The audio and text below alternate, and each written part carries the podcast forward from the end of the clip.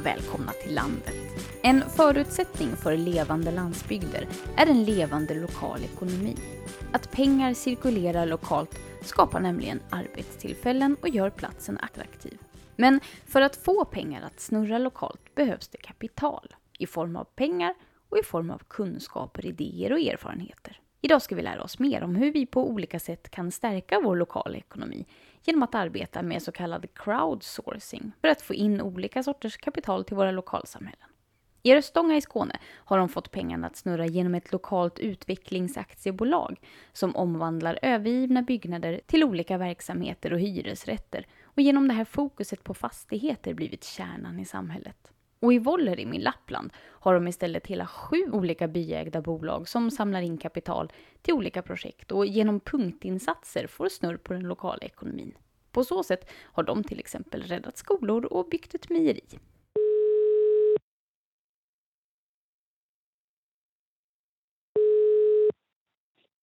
Ja, här är Nils.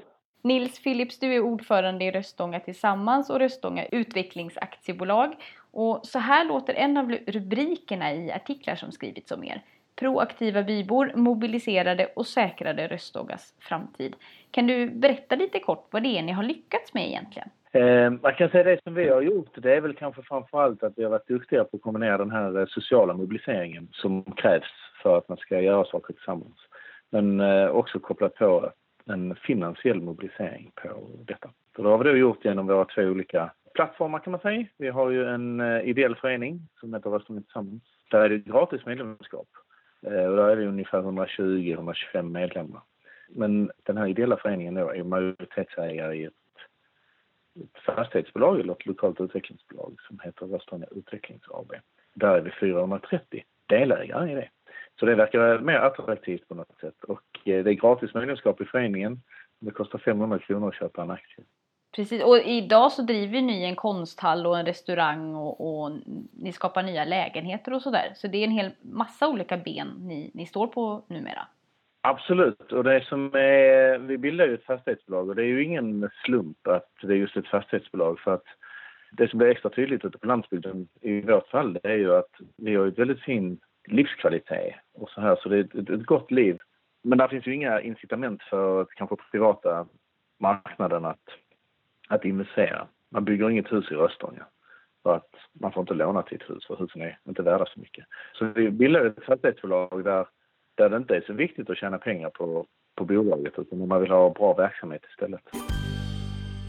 Idag äger vi sju fastigheter och eh, vi har en restaurang som vi hyr ut och vi har en konsthall, bryggeri och en, en möteslokal eller utbildningslokal. Och sen så har vi då några har vi byggt om några hus till lägenheter också. Så vi har blandat både kommersiella och privata hyresgäster.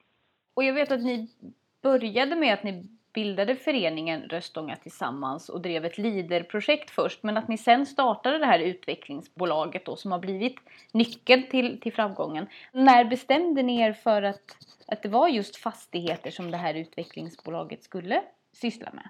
Det var två anledningar till bolaget egentligen och det här projektet då med Leader, det var ju eh, fantastiskt på alla sätt. Att framförallt så fick vi möjlighet att göra saker tillsammans.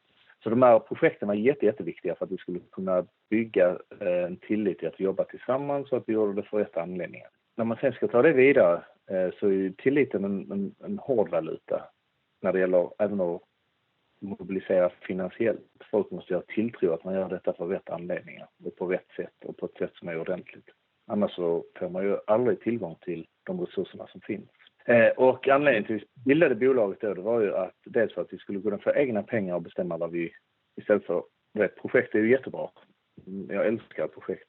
Men samtidigt är det alltid någon annan som ska bestämma vad man ska göra och hur man ska göra det och vad det får kosta och så vidare. Men hur kan vi hitta egna pengar som vi kan spendera så som vi vill? Som kanske är viktigast för oss möter våra behov mest mer än någon annanstans. Så där sa vi, ja vi får bilda en kommersiell grej där vi kan få in pengar Och Framförallt så hade vi hus. Vi har ju en hussituation här med nedgångna hus och tomma hus och eh, hus som inte blev sålda.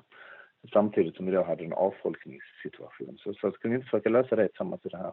Och det kan ingen enskild individ göra eller enskild byggare eller enskild eh, förening. Så det hade vi ju redan provat och visat i det här LIDER-projektet.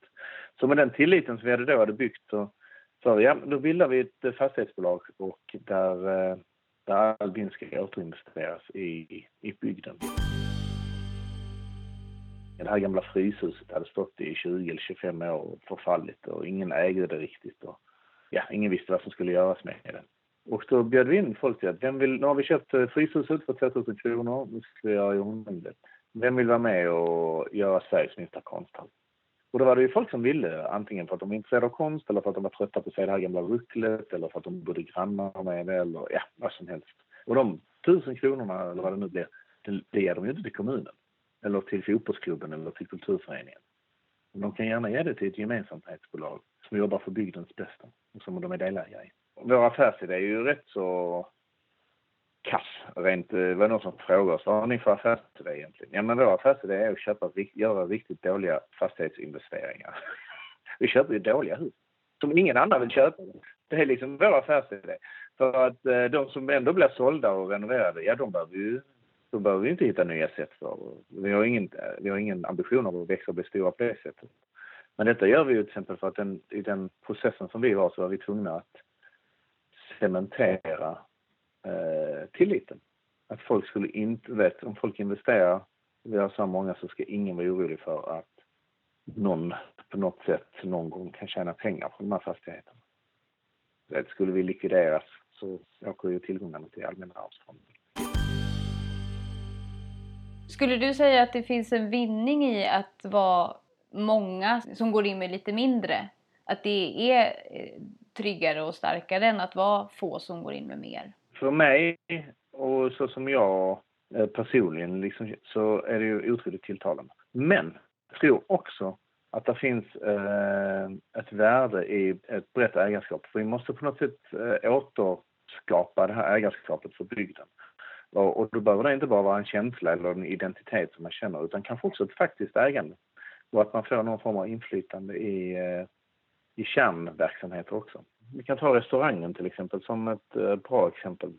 Vi hyrde ut restaurangen till en krögare eh, och där hyran var 10% på omsättningen. Givetvis inom vissa ramar liksom. men det var ändå 10% av omsättningen. Alltså, gick det dåligt betalar man mindre hyra, gick det bra betalar man mer hyra och då släpper man också ner på huset. till exempel. Är man då 400 delägare i en restaurang och när man vet att man går ner och på veckans husmanskost och dricker en pilsner för 200 kronor så går 20 kronor tillbaks till bygdebolaget. Då kan man ju ta med sig en, en annan delägare. Så helt plötsligt kunde vi som delägare själv skapa vår egen ekonomi. Och det sättet att själv att, att pengarna går tillbaks till bygden på ett så tydligt sätt. Och då är det ju inte bara ett, ett, ett identitetsmässigt eh, Eh, ägarskap utan det är också ett faktiskt ägarskap som också resulterar i lite kronor och ören. Och då är det liksom, och då tänker jag, jag tänker kring service på landsbygden på många sätt handlar det om att vi ska återskapa, att vi ska försöka hitta nya sätt att organisera ägandet. För är det klassiska ägarskapet, jag vet, antingen en eh, entreprenör eller en eh, eller offentlig eller vad det nu kan vara. Det är så, det är inte de rätta incitamenten på plats för att man ska känna det här ägarskapet som det faktiskt krävs för en del av vår verksamhet. Och det handlar ju inte om att det inte går runt. Det är ju inte så att det inte är lönsamt för oss att driva det här fastighetsbolaget. Fastän vi har köpt hus som ingen annan investerar i. Det är bara det att det går, vi är ju en seriös fastighetsvärd och hyresvärd. Men vi har liksom inte avkastningskrav överhuvudtaget. Vi har inget intresse av att låta en lokal stå stum istället för att dumpa hyran till exempel så att vi har en restaurang som anställer sommarjobbare i bygden istället. Det är totalt ointressant för oss. Ja, vi vill inte dumpa hyrorna. Nej, men om ingen annan vill driva restaurangen på de här villkoren då måste vi hitta ett sätt så att det gynnar bygden. Och sen kan vi gå med 2 i vinst istället för 12 eller 22 eller vad det nu är. Till alla som lyssnar avslutningsvis, skulle du kunna ge oss eh, dina bästa tips för att lyckas? Det är ju att vara uthållig och otålig samtidigt. Det måste vara öppet, tycker jag, i alla fall i den andan som vi gör. Det måste vara öppet för alla. Eh, det måste vara transparent. Och sen så måste man också eh, våga göra saker utan att, eh, hur ska man säga, utan att riktigt veta hur det slutar. Och det är okej okay att misslyckas. Men så i tre ord så skulle man kunna säga att det som behövs är uthållighet och så drivet samtidigt och så lite mod. Det var bra sammanfattat. Mycket bra.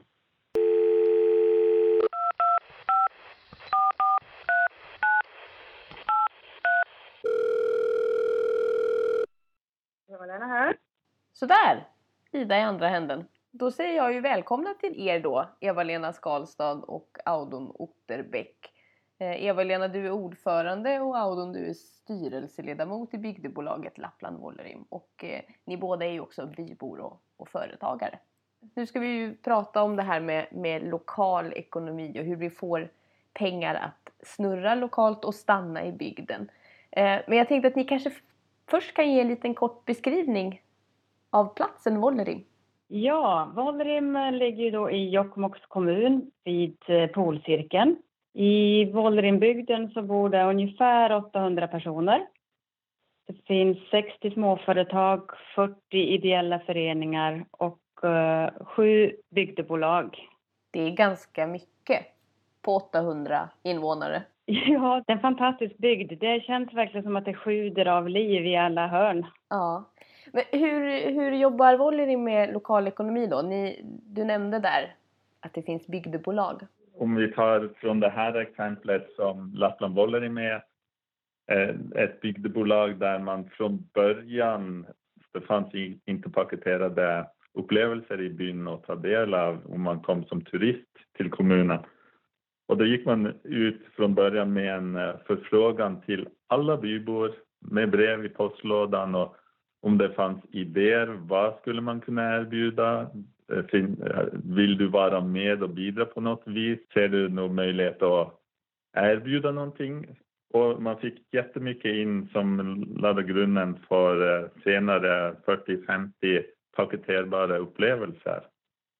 Så det är som ett sätt, stor bredd, ta tillvara lokal kompetens, resurser och det som finns och uh, börja där man står. Men sen har ni ju sex andra bygdebolag. Vad jobbar de med?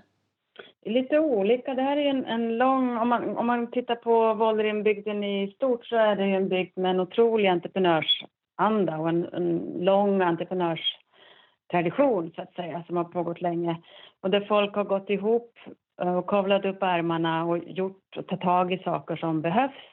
Om man tittar på bygdebolag som eh, fenomen så kom det första till för ungefär 20 år sedan som då tog tag i att rädda kvar järnaffären i byn. Och det har då blivit, blev då en, en väldigt viktig samlingspunkt i byn som inte bara var järnaffär utan eh, inredningsaffär och vävstuga och träffpunkt och post och ja, som en servicepunkt kan man säga. Och det är väl det som är, eh, de här sex, sju olika bygdebolagen, de hänger ju liksom inte ihop organisatoriskt, utan det är aktiebolag och ekonomiska föreningar som har bildats över tid utifrån olika behov i bygden. Så olika människor har tagit tag i olika sakfrågor. Till exempel när skolan, högstadiet lades ner, då gick folk ihop och bildade kommunens första friskola. Så det är så det har gått till. Så man kan säga att det är självorganiserande eh, gräsrotsarbete som då har formerat sig i olika slags bygdebolag i form av aktiebolag och föreningar. Vad är styrkan då i att jobba i så många olika byägda bolag skulle ni säga? Jag skulle nog säga att det är, det är en väldig styrka för det gör ju att fler är engagerade. Det är ju olika i olika Eh, bygdebolag och många av dem har ju någonstans mellan 50 till 150 delägare så då blir det ju en enorm bredd i kompetens, eh, i engagemang och på så sätt en, en hållbarhet. Den blir ju inte så känslig då eftersom det är olika människor och olika företag. Man får ju en del människor som engagerar sig i olika platser så man har hela vägen en slags lite överlappning och man vet om vad som händer lite runt omkring.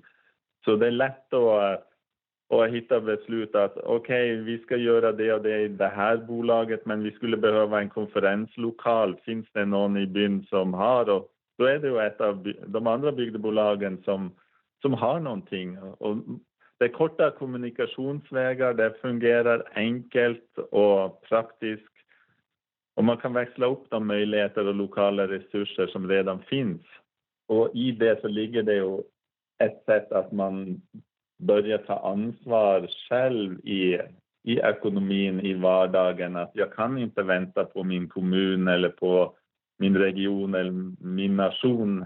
Men jag kan göra någonting med just den här lilla frågan jag har idag och så sen göra det och sen kanske ta det vidare ett steg till och kanske se runt mig, finns det någon annan jag skulle kunna jobba tillsammans med så kan vi åstadkomma ännu mer. Erfarenheten härifrån är ju verkligen att vi har inte egentligen behövt så mycket kompetensresurser utifrån. Och jag tror att det är så i alla bygder. Tittar man sig runt omkring bara så finns det otroligt mycket kompetens eh, runt omkring. Om drivkraften är från gräsrötterna själva, om tillräckligt många verkligen vill göra någonting på platsen där man bor, då händer det saker. Och det är det som är både drivkraften och, och det hållbara som jag ser att det kommer ifrån ett, ett gemensamt behov. Håller man samarbetet öppet och eh, attraktivt för andra så kommer man uppleva som vi upplever mer och mer att, att människor på helt andra platser på jorden vill vara med och bidra i en eller annan uppgift Just det, för ni jobbar ju också globalt. Ni har nu i mars till exempel så arrangerade ni Crowdsourcing Week. Hur viktigt är det att engagera sig för det här lokala ekonomifrågorna globalt? Jag tror det är otroligt viktigt. Det är väldigt, väldigt roligt och spännande och framförallt så ser man ju vad fantastiskt mycket positivt det händer i världen. Så det gör ju också att, att ens egna ögon öppnas. Att det är liksom inte bara vi här på den här lilla platsen som håller på utan att gräsrötter går samman och löser saker ihop för någonting de tycker är viktigt. Det pågår ju i hela världen och det pågår stort. Och tack vare de nya digitala plattformarna och den nya tekniken så är det väldigt enkelt att koppla ihop sig. Jag tror själv är jag nog med i åtminstone 30 olika grupper eh, så att det, det, är, det är enkelt och det är jätteroligt och man får ju till sig så otroligt mycket mer kompetens. Och det går mycket, mycket snabbare framåt. Alltså du får ju, eftersom du får tillgång till mycket kompetens så kan du ju, ja det blir som att du tar en genväg. Skulle ni kunna ge mig era bästa tips för att lyckas med att få snurr på den lokala ekonomin? Börja där du står. Se om du har några att göra det tillsammans med och utgå från att allt finns inför nästa steg. Och det är ju en annan som man mm, också ska med sig. Det här är så himla kul och det är faktiskt inte svårt. Det finns alltid utmaningar men, men i grunden är det både enkelt och roligt. Och det kan göras överallt. Ja, det spelar ingen roll hur stor eller liten by det här är ju ändå 800 personer i eran by. Jag är uppvuxen i en by med 130 personer ungefär. När blir en by för liten för att man ska kunna få igång det här engagemanget? Ja, ska man samarbeta behöver man kanske vara två i alla fall. det tycker jag var ett bra svar. Och du kan lägga till också då om man då är, är duktig på det här med nätverkande och skaffa sig lokal, lokala kontakter säga, med, med hjälp av eh, digitala verktyg. Då kanske inte den gränsen är lika tydlig längre som den har varit. För det finns ju så mycket mer möjligheter nu. Ja, två helt olika arbetssätt som fungerar för de här två samhällena. Vilket arbetssätt skulle fungera bäst där du bor, tror du? Landet är slut för den här gången. Jag som producerat heter Ida Lindhagen och vill du veta mer om hur lokal ekonomi fungerar eller hur du kan göra en lokalekonomisk analys på din bostadsort för att ta reda på just era förutsättningar kan du lyssna på avsnitt 57 av Landet. Vi hörs!